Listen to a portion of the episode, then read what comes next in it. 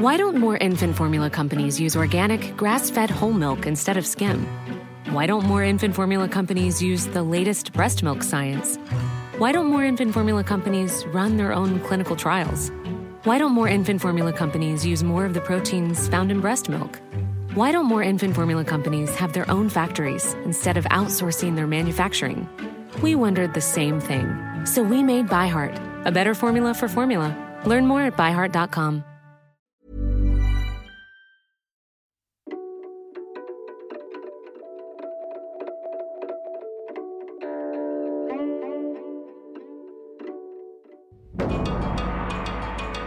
Hello, I'm David Rennie, The Economist's Beijing Bureau Chief, and I'm here with my co host Alice Su, our senior China correspondent based in Taipei. This week, we're looking at the COVID wave sweeping China. We'll be zooming in on China's villages. We'll examine whether China's rural healthcare system can handle this wave of the virus, especially as migrant workers head home to celebrate the Spring Festival next week.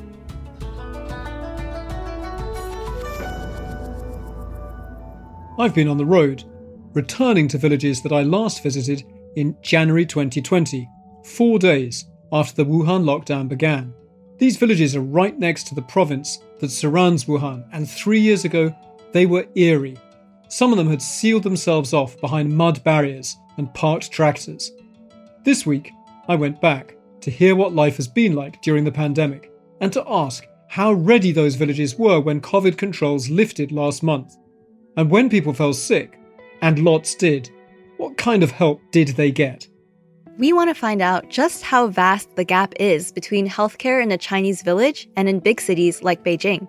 We're asking, why are there two Chinas, one rural and one urban, when it comes to healthcare provision? And what's being done to bridge that gap? This is Drum Tower. From The Economist.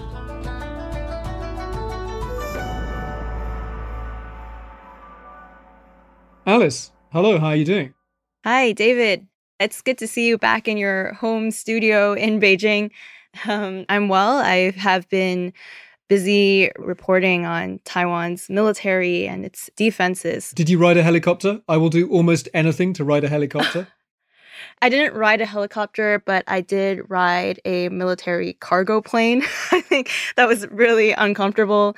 I also rode an amphibious transport vehicle and a military landing ship. I, I rode many different kinds of ships and vehicles over the last few days. I can't quite keep track, but I, I will list them out for you in a coming episode. It all sounds yeah. very Tom Hanks and Steven Spielberg. but um, I look forward to hearing the hearing the reporting. Yeah how have you been? You've finally gotten back into China and you've gone out on the road this week. I'm really eager to hear how that has gone. Yeah, it's another China. I came back in the first day that there was no quarantine. And I was back on the road because now you can get out of Beijing without being asked to quarantine or risking not being able to get back into the capital just because you've got a, a red health code. There are no health codes. It is another world. Last week, we talked about the new wave of COVID that's consuming China, but we were really looking forward to having you back on the ground. And we were hoping that you would be able to show our listeners exactly what we mean when we talk about how different the healthcare system is between urban China and rural China. So, David, you know, walk me through your reporting. You know, where did you go? Who did you talk to? So, Alice, I decided to go to a big city hospital here in Beijing and then also to a really small village clinic uh, down in the south of Henan province.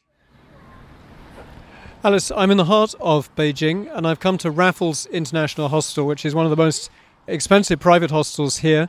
Uh, it's a lot of diplomats, expat business people, some rich Chinese will come here. In their pharmacy, they have boxes of Paxlovid on prescription for 3,000 renminbi, which is about $440. Uh, they can even organize a home visit if you have an old person who's very sick and doesn't want to leave home, they can come and prescribe Paxlovid in your own home. Wow, that is kind of incredible to hear that they can come and prescribe Paxlovid in your own home and that it is accessible. But at the same time, I mean, I want to remind our listeners that you're talking about Raffles, and you know that's one of the best international hospitals in Beijing. So it is really kind of for the elite of China, you know, who have that access and they're paying 3000 RMB, that's about $440 and I know that Paxlovid is selling for much much more on the black market. But even if they were paying the price at Raffles, it would be two months of income for villagers in rural China. David, I'm also curious did you talk to any of the doctors at the hospital? Did they tell you about what is going on in the rest of Beijing? And, you know, is the wave still going or the ICU still overwhelmed? I spoke to the clinical director at Raffles, Dr. Sonia Juta and she said so Raffles doesn't have its own intensive care ICU beds, but when you look across at other big hospitals in Beijing, they're under a lot of strain. Local hospitals, especially ICU, are full, and there is still some patient arriving with complication and it's difficult to find ICU beds currently in Beijing. So there is less patient, but still a lot of serious cases, and patients with complication are still arriving in hospital. Well, so it sounds like even though Beijing relatively has better services than a lot of other parts of China, the crisis is still ongoing. And, you know, we're looking at one of the biggest cities in China with the best equipped health systems. But, David, you also just went to a very rural place to look at what's available for people who don't have the kinds of privileges of Beijingers. That's right. I went to a village called Weiji, and it's the last village right in the south of the province of Henan before the provincial border with Hubei. And remember, Hubei is important because that's where the virus broke out three years ago. So to get to Weiji, it's not quick. You have to take a train from Beijing to Nanyang, right in the south of Henan. It's a five hour train if there's lots of stops. The train was pretty packed actually, which was very different from three years ago. I took a plane down there three years ago and I was the only passenger on the plane because this virus was new. People were really scared. They didn't know how deadly it was. And I remember the crew kind of hiding in the galley at the back of the plane into Nanyang.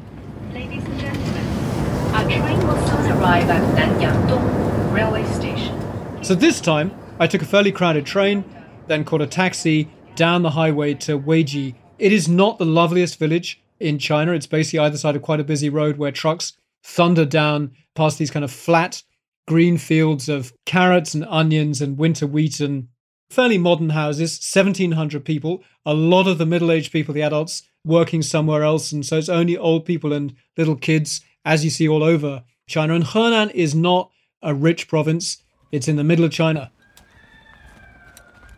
But one of the things that was really striking was that after having been so close to the epicenter of the pandemic three years ago, people now just want to move on.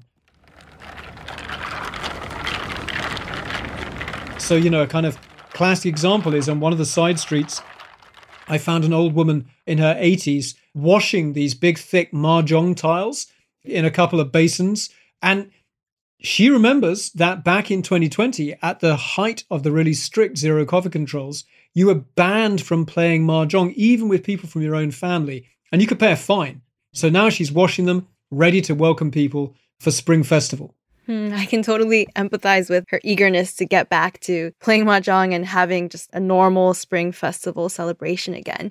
But David, did you also find that people were at all worried or frightened of all these visitors coming from the outside? Were they scared that they were going to bring the virus with them? So I should say that people were a bit frightened of me as a foreigner and kind of pulled kids away from me in case I kind of made them sick. But generally, one of the big surprises of this trip to the countryside was that I had this idea that maybe there would be a lag that the virus would have taken a long time to get from the big cities like Beijing to these small villages. And so maybe people would still be worried about catching it, and particularly from, say, family members coming home.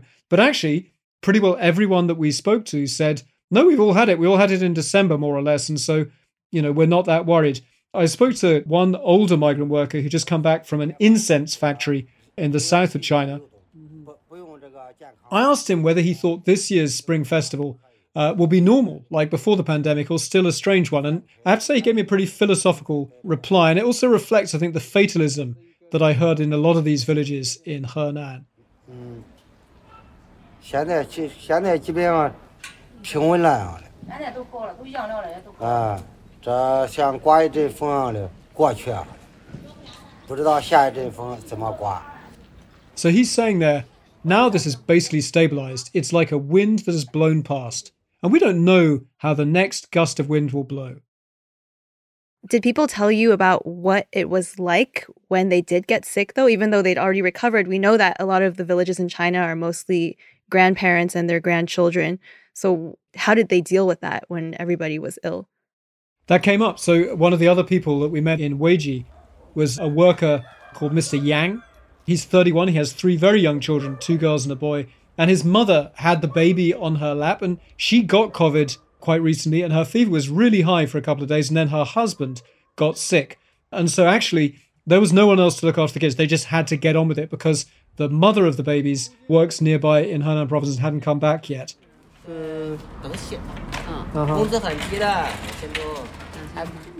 There's no doubt it's a tough life for migrant workers and their families. But Mr. Yang spelled out the kind of the maths that when he used to work near Weiji, he made 2,000 yuan, that's almost $300 a month. But he now makes 5,000 yuan, which is more than $700 a month, working in a petrol station, a gas station right down south in the city of Dongguan.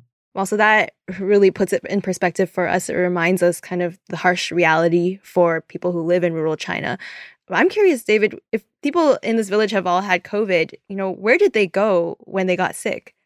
They went to the village clinic, and that is pretty basic. The first case was found on December the 4th, so maybe a couple of weeks after numbers rose in kind of the cities in Henan.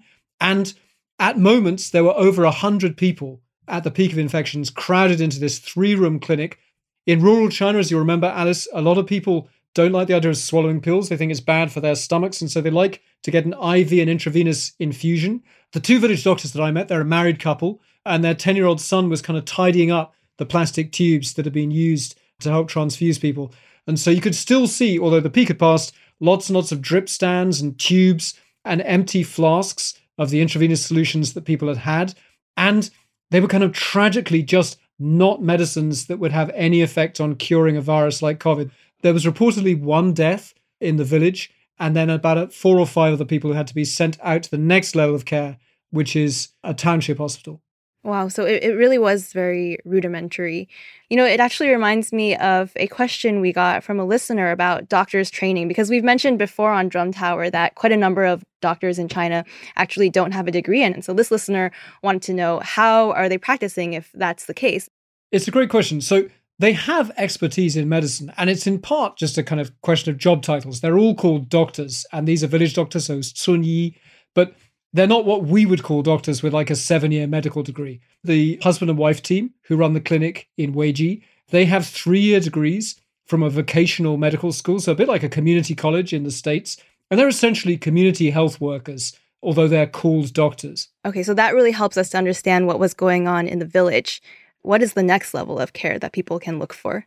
So, for anything that the village can't handle, the nearest big place is Goulin. That's a township of about 100,000 people. A township is basically the next level of government up above a village.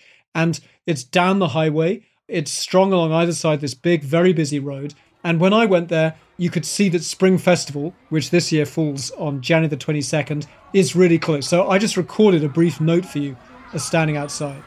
I am surrounded by a very noisy, very bustling Spring Festival street market. And it's that real feel that you'll remember from your days in China that Spring Festival, even in a normal year, even if it wasn't the end of the pandemic, it's about abundance, it's about families coming together, it's sort of Christmas and Thanksgiving all rolled into one. And after a long, hard kind of winter, this is when you welcome family back, you feed them kind of festival dishes. So where I'm standing, which is a, a big crossroads You've got big trucks and local cars, three wheeled motor tricycles for local farmers, people on scooters. And then on this side street where I am, you've got a fruit stall. So they're selling sugar tangerines and pomelo and apples. And there's a meat stall. Uh, I admit, as a vegetarian, that's uh, it's quite full on. You've got basically the back half of several sheep, judging by the color of their feet. Uh, it's more than one sheep. You've got Spring Festival couplets. Some of them are kind of factory produced, some of them are calligraphy done by hand. Uh, you have kites to give the kids to play with. And you have like all the families out, you have these electric speakers, people advertising what they have. So I have to say, if you wanted a kind of image of a country that has decided to put the pandemic behind it, apart from the fact that, you know, about half the people here are still wearing face masks, this feels like a place that is going to try and have a completely normal, festive spring festival here in Goulin Township. But right in the middle of this street market is Goulin Hospital. And the other side of the gates of Goulin Hospital, it's a very different story. Alice, I'm outside uh, the main clinic in the township of Goulin, and they had a sign on the wall that said that they service a population of about 200,000 people. So that's the township, but also a bunch of the villages near here. If you get too sick for the village clinic, they will send you here. We spoke to a doctor who was very friendly, but he couldn't speak to us on the record because uh, his boss said we needed to get uh, permission to speak to him. But what we heard was that they started getting a peak of sick people coming about a month ago, that the peak hasn't gone completed. They're still very busy. Um, one really striking thing is that, you know, last year, the year before, there was that intense focus on getting tested for who has COVID, who doesn't have COVID. But here, it's much more about symptoms. You don't hear them saying, you know, we have this many COVID patients or people have come here because they're sick with COVID. It's just people have a fever, people have something wrong with their heart. They have a pretty bare bones operation here. On the wall, they had a poster advertising the fact they have defibrillators, that they have nebulizers, but these are fairly basic machines that they have. It's not very well equipped. I asked whether people come saying, I would like get Paxlovid, because obviously in Beijing, Shanghai, big cities, there's lots of evidence people trying to buy antiviral medicines like Paxlovid on the internet, paying scalpers, you know, very high black market prices. Here, the doctor said, you know, some people may have heard about Paxlovid on the internet, but we just don't have it. And in fact, there were a couple of days here when even people with high fevers couldn't get something as basic as ibuprofen because they ran out. Uh, if people come here with a high fever, they'll give them paracetamol, they'll give them ibuprofen. They've been using a repurposed HIV drug called Azvudine, which is being used in China now uh, for COVID. I asked whether that worked. The answer was, well, we're not sure yet. You know, myself, I don't know, don't have the data. People who are considered high risk, maybe they're older, maybe they have other illnesses, uh, if their symptoms are relatively mild, then apparently they get sent back to the village clinic where the village doctors are asked to monitor their blood oxygen levels. But in essence, there's a sort of sense that people are just trying to kind of cope with their basic symptoms. There isn't a real sense that they can, you know, cure their COVID with some sort of antiviral that you might hear uh, in the big cities. So it does sound like the wave has already come through this place as well. I mean, how representative do you think all of this is? You know, are other parts of China earlier or later on the timeline of this COVID wave? That's a really good question. And while I was there, I started to wonder whether Goulin and Weiji were just unusually early for rural China because they're on a busy highway with a lot of trucks and lorries. Maybe they're just kind of really connected. And so I took a drive up into the hills to a much more remote village called Wanglo, and there it was the same story. You know, there were old people playing cards outside, it was near sunset, and they talked about how everyone basically got sick in late December. And the sheer speed of that wave, which I think is much, much faster than maybe we were expecting, has clearly had a really brutal impact, although we may never know exactly how many deaths. So the surrounding county around Weiji village and Goulin township is called Dengzhou. And I talked to a funeral worker now, it's such a sensitive thing. He asked me not to use his name or even say which town he's based in. But he said that he is three times busier than usual and that the crematorium in Dengzhou City is handling 100 cremations a day and went up to about 150 or 160 a day at the peak of the sicknesses. And before the pandemic, they were doing like 30 or 40 cremations a day. And so, Alice, you know, you do the maths. And if you think how long this wave of COVID has lasted, you know, two, three weeks, you can easily get to a hundreds or even a thousand excess deaths in that one county of Dengzhou. And then you think about the whole province of Henan is like 66 times as large as Dengzhou. And you get some very, very big numbers very soon. It is just really striking when you think about the scale of how badly these rural areas may have been impacted, even though at this point, it sounds like everyone is just eager to get on with it and celebrate Spring Festival. But if you think about as a Chinese person, if you get sick in Beijing and you're a middle class, middle upper class person with access to Raffles Hospital, you can pay for Paxlovid, you can go, there's space. If you think about that experience versus being in somewhere like Weiji and going to your local clinic where there are doctors who aren't really doctors and they're doing their best, but they don't have anything to provide for you. To me, it just suggests that it must have been so much worse. That's right, Alice. So the answer to the first question we asked is Are there two Chinas in terms of healthcare? There are. But one of the things that's really striking is how it's kind of what people expect. You know, I didn't encounter tremendous anger or indignation in these villages, or people saying, you know, how little they have compared to Beijing, or even maybe knowing how much people can buy if they have the money in a big city. It's two Chinas that don't really even think about each other that much. Yeah, in some ways, it's like there's two Chinas in the sense that there are two kinds of healthcare systems, but there are also two Chinas in the terms of different expectations of how people think the government should take care of them or should not take care of them. Absolutely. And remember that in a village, also, it would be kind of seen as selfish to buy all the treatments you possibly could because the insurance doesn't cover all of those costs. And so you would be exhausting your family's savings. And so I think, you know, it's tragically common to hear old people kind of not wanting to seek treatment because they don't want to spend their kids or their grandkids' inheritance. Yeah, it's so sad to hear that kind of fatalism that you encountered yourself again on the ground this week. In a moment, we're going to look at why so many hospitals and clinics around the country were so unprepared for COVID, especially as that giant spring festival migration is about to begin. At The Economist, we have been on the ground in China throughout this pandemic, but we've also been thinking about how this exit wave is affecting China's diplomatic clout and its image around the world. One of our colleagues wrote a great piece in our latest issue about how disappointed the World Health Organization and many foreign governments are towards China as the Chinese government conceals vital COVID data. To read that article and to read David's column from On the Ground in Weiji and much more coverage of what's going on in China, please subscribe. We have a special introductory offer for our listeners, and you'll find it at economist.com slash drum offer.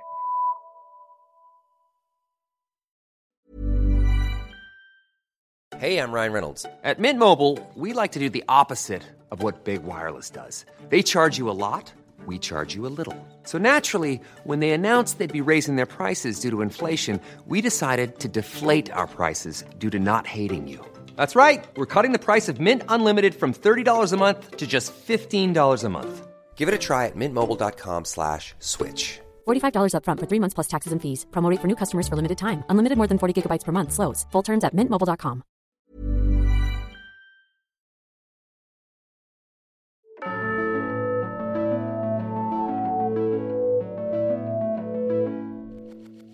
Welcome back to Drum Tower. We're looking at the gulf between the healthcare systems of China's cities and villages. And as a wave of COVID crashes over the country, we're asking why rural hospitals and care centres were left so unprepared. David, while you were reporting in the countryside, I spoke to Winnie Yip, who is a professor of the practice of global health policy and economics at Harvard School of Public Health. She's advised the World Bank and the WHO on healthcare reform in China. So I asked her to talk to us about why that gap exists between urban and rural healthcare and whether anything is being done to address it.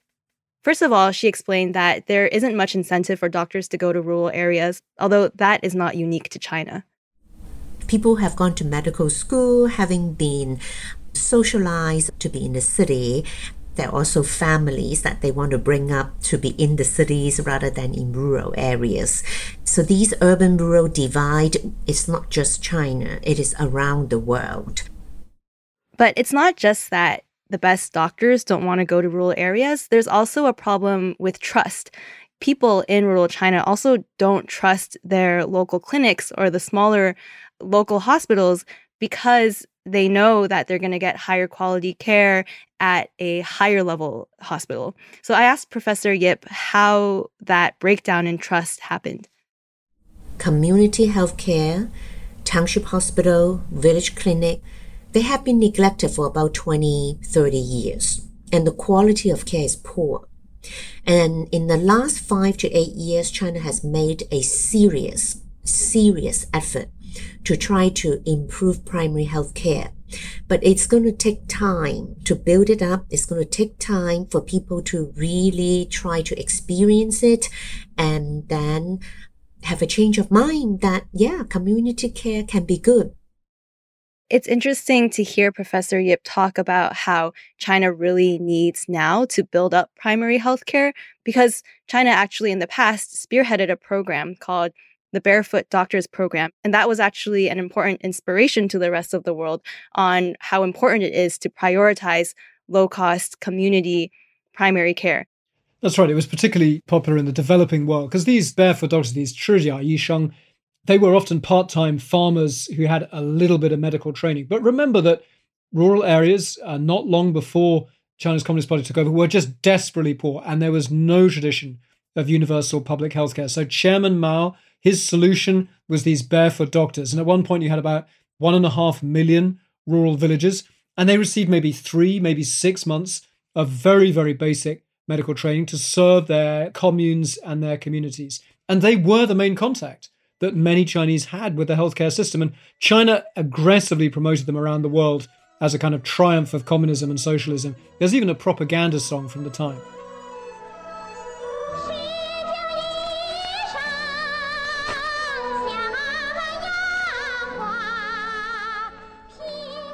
Wow, so it is very Mao era. And I don't know about you, David, but when I hear music or propaganda from that era, you know, my instinct is to be very skeptical because we know about all the tragedies and disasters that happened under Communist Party leadership during the Mao era. But when I was speaking to Professor Yip, she told me actually the Barefoot Doctors program was actually a relative success the most important thing about it is that it was a way for China to expand healthcare at a time when China was very, very poor, right? So the strategy was to use as few resources as possible to keep as many people healthy as possible at the same time. So these barefoot doctors, they would focus on immunization, vaccination, health promotion, and they had a little bit of basic healthcare. Like if people, you know, had aches and pain or fever, they could treat them. But even just that kind of low cost but spread out community based healthcare, it really made a difference. Actually, you know, in 1978, the WHO made this declaration called the Alma Ata Declaration, and it was about the importance of primary care. And China's barefoot doctor system was actually a source of inspiration for that. In trying to understand this system more, I found this interesting documentary. It was made in 1975, and it was one of the first documentaries to be made by an American of Chinese descent in China. Although we should take it with a grain of salt because you know anybody who was able to go into China and film at this time was obviously under strict control. So in some senses, it is also propaganda. But David, let's take a look. Before the establishment of the People's Republic, medical services were almost non existent here, as in most agricultural areas throughout China. In 1949, China had only 20,000 doctors. Today, there are nearly 200,000, and many are working in the countryside.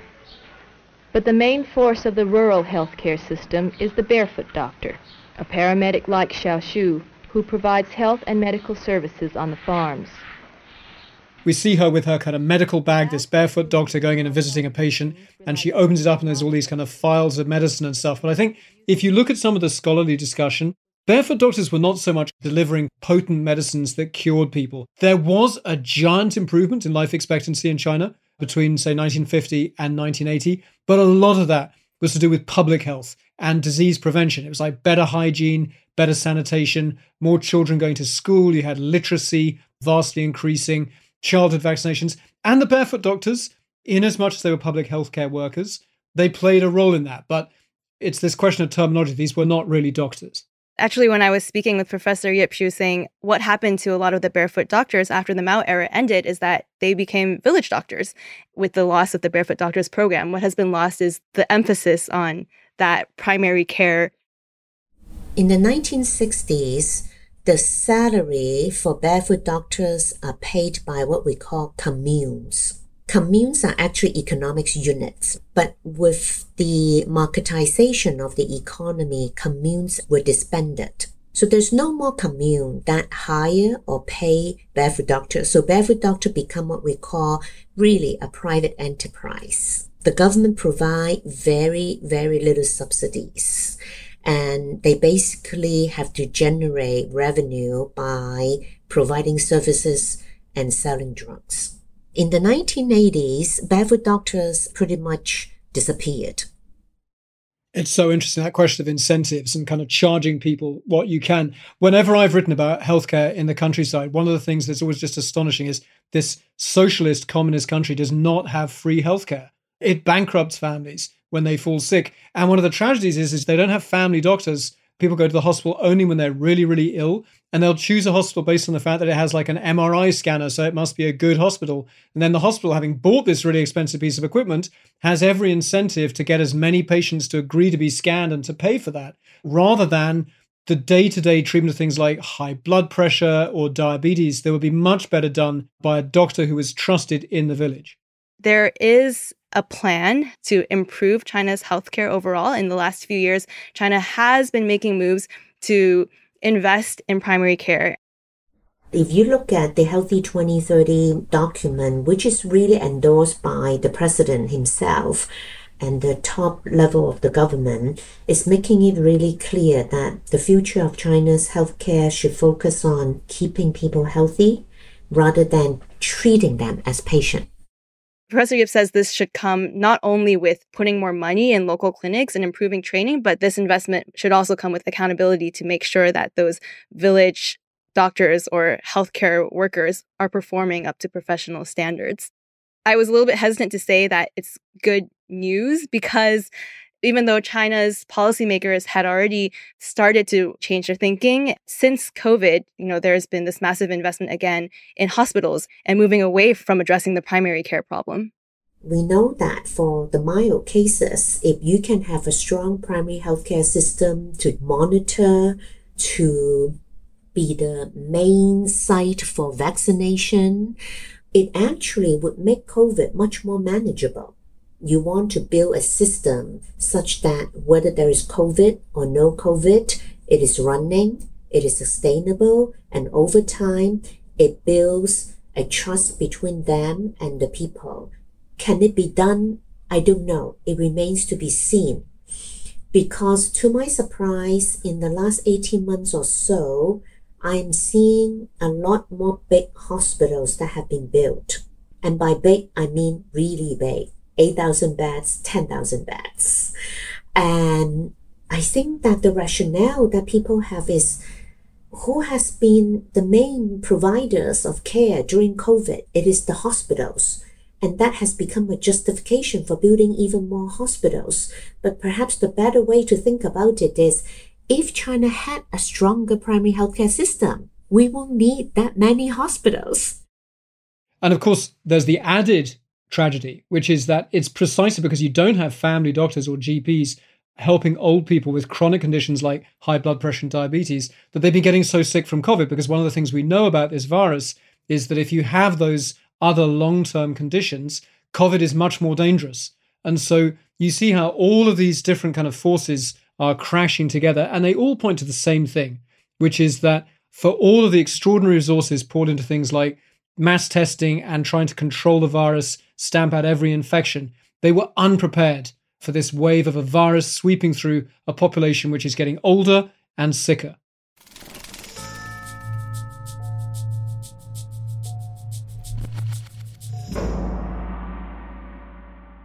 David, we've been talking about the Chinese system being unprepared for this wave of COVID. Did you see evidence while you were on the ground reporting of the system being caught off guard? Absolutely. A really extraordinary place in a poor county called Tongbai. Uh, it's about 100 kilometers from that village, Weiji, that I was in before. And Tongbai, I went to the county seat. Their largest hospital not only has no spare beds and no Paxlovid, but around the corner in the grounds of an old government office building, a traffic bureau, there is an absolutely enormous, almost finished two story temporary quarantine clinic, one of those giant fangcang that we saw throughout zero COVID, where if anyone was either testing positive or was near someone who tested positive, they were hauled off to be quarantined in these fangcang. And this two story quarantine clinic was still being built on December the 8th, which is the day that the central government abandoned zero COVID. I went down there and found neighbors who said, yeah, it was running as a centralized quarantine site in that old office building, which we were told was for a thousand patients. They started building it last November and they were still building it on December the 8th. That thing never opened. Imagine the money spent on that temporary quarantine site. So that tells you that the local government just didn't know that it was about to pivot from locking people up to trying to cure them. This U turn, it came as a shock to us and it came as a shock to many ordinary people, but that's evidence right there that it was a total shock even to officials as well. If you go back to Weiji, that village that I went to three years ago, they did something amazing. They managed to avoid a wave of COVID coming out of Wuhan and overwhelming them. So the first two years, those efforts did actually work. Most of China didn't have COVID most of the time.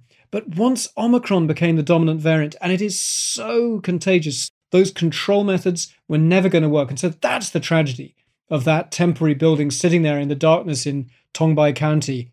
And what did people around there say about, you know, this sudden shift? Did they find it absurd, like laughable, frustrating? It's a question that I asked a lot of people. And there's just a sense that by the very end, the controls were so strict and it was just exhausting.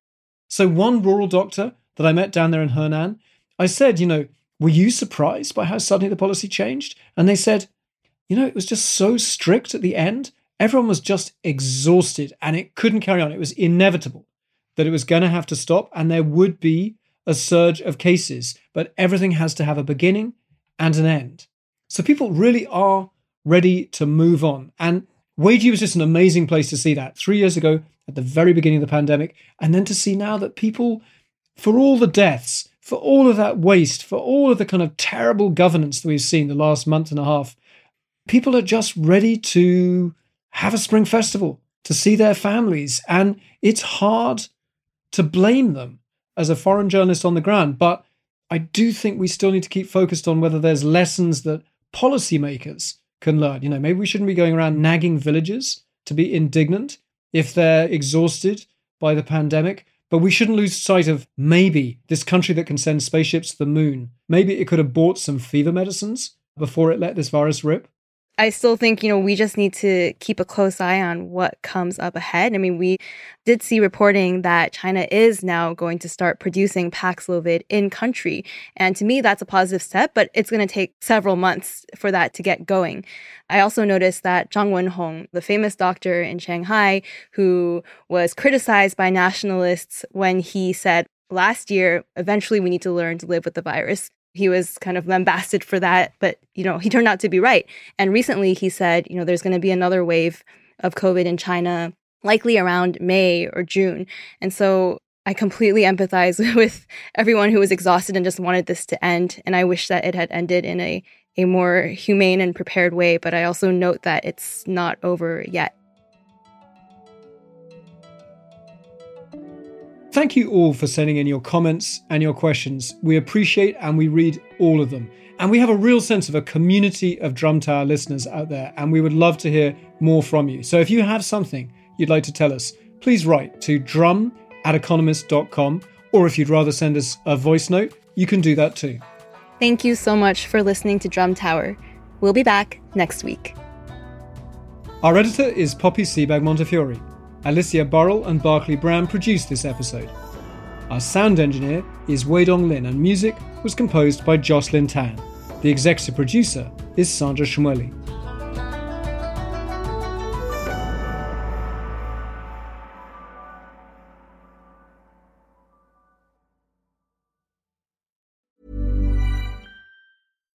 Why don't more infant formula companies use organic, grass fed whole milk instead of skim? Why don't more infant formula companies use the latest breast milk science? Why don't more infant formula companies run their own clinical trials? Why don't more infant formula companies use more of the proteins found in breast milk? Why don't more infant formula companies have their own factories instead of outsourcing their manufacturing? We wondered the same thing. So we made ByHeart, a better formula for formula. Learn more at byheart.com.